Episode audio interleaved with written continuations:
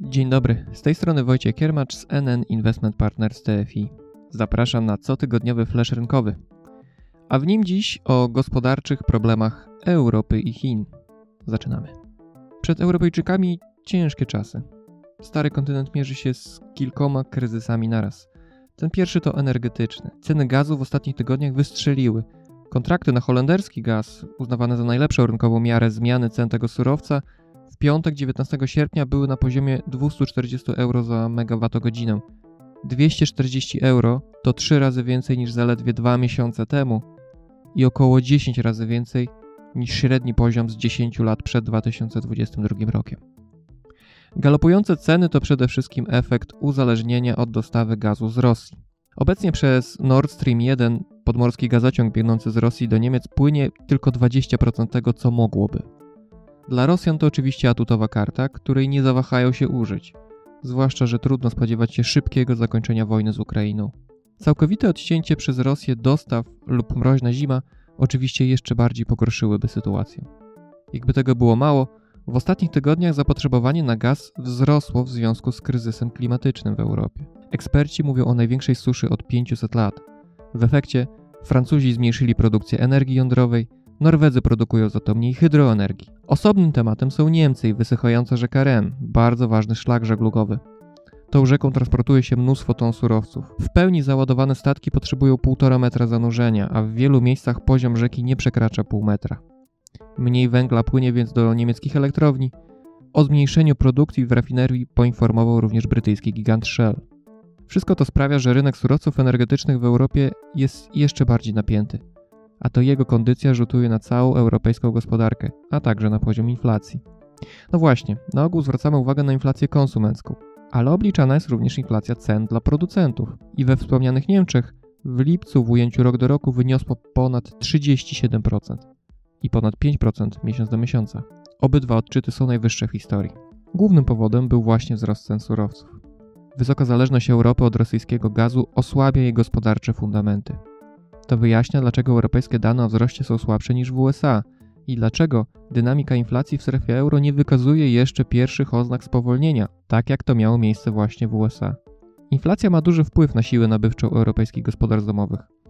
Aktualny wzrost płac nie wystarcza, aby zrekompensować gwałtowny wzrost cen. Dlatego wzrost gospodarczy w strefie euro prawdopodobnie pozostanie pod presją. To oznacza, że wzrost zysku spółek będzie prawdopodobnie rozczarowywał w nadchodzących kwartałach. Negatywne perspektywy mogą jeszcze pogorszyć działania Europejskiego Banku Centralnego. Ten pozostaje mocno skoncentrowany na walce z inflacją, a więc będzie chciał iść ścieżką wzrostu stóp procentowych. Europa nie jest jedynym dużym regionem pod ekonomiczną presją. W Chinach trwa kryzys na rynku mieszkaniowym i walka z COVID. Konsumenci tracą pewność siebie i swoich finansów i dlatego popyt na kredyt w sektorze prywatnym pozostaje słaby. W zeszły poniedziałek władze obniżyły rezerwy obowiązkowe dla banków i ponownie obniżyły stopy procentowe. Ale jak dotąd takie cięcia nie doprowadziły do wyższego wzrostu popytu na kredyty. W ostatnim roku wzrosła jedynie wartość kredytów dla podmiotów rządowych. Rozwiązanie szerokiego kryzysu zaufania w Chinach nie będzie łatwe. Odkładając na bok bardziej fundamentalne problemy związane z y, interwencjonizmem państwowym i możliwościami działania prywatnych firm, kluczowe dla władz będzie ustabilizowanie rynku mieszkaniowego i zorganizowanie szybkiego wyjścia z polityki zero COVID. Ostatnie działania rządu odzwierciedlają pilniejszą potrzebę rozwiązania problemów na rynku mieszkaniowym. W ubiegłym tygodniu ogłoszono, że państwo będzie gwarantem nowych obligacji wyemitowanych przez kłopotliwych deweloperów.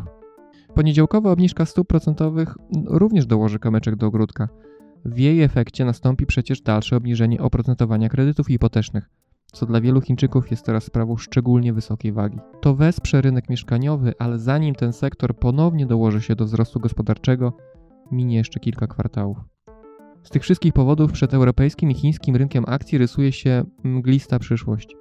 Wydaje się, że w znacznie lepszym położeniu jest rynek amerykański, zarówno ze względu na to, że Stany Zjednoczone są praktycznie samowystarczalne, jeśli chodzi o surowce energetyczne, a także dlatego, że tamtejszy bank centralny jest już znacznie dalej w cyklu podwyższania stóp procentowych. Rynek wycenia już nawet pierwsze obniżki stóp w przyszłym roku, co pozytywnie wpływa na wyceny amerykańskich aktywów. Naszym zdaniem za wcześnie jednak by myśleć o obniżce, bo rynek pracy pozostaje bardzo mocny i inflacja wcale nie musiała powiedzieć ostatniego słowa. Inwestujący na rynkach akcji powinni więc uzbroić się w cierpliwość i pamiętać, że słabsze okresy po prostu co jakiś czas się zdarzają. Po bardzo słabej pierwszej połowie roku, póki co okres wakacyjny przynosi mocne odbicie na rynkach akcji, ale inwestorzy są podzieleni na temat tego, co dalej. W takiej sytuacji trzymanie się planu, dywersyfikacja i regularność w inwestowaniu może pomóc w chłodnym osądzie sytuacji. To tyle na dziś.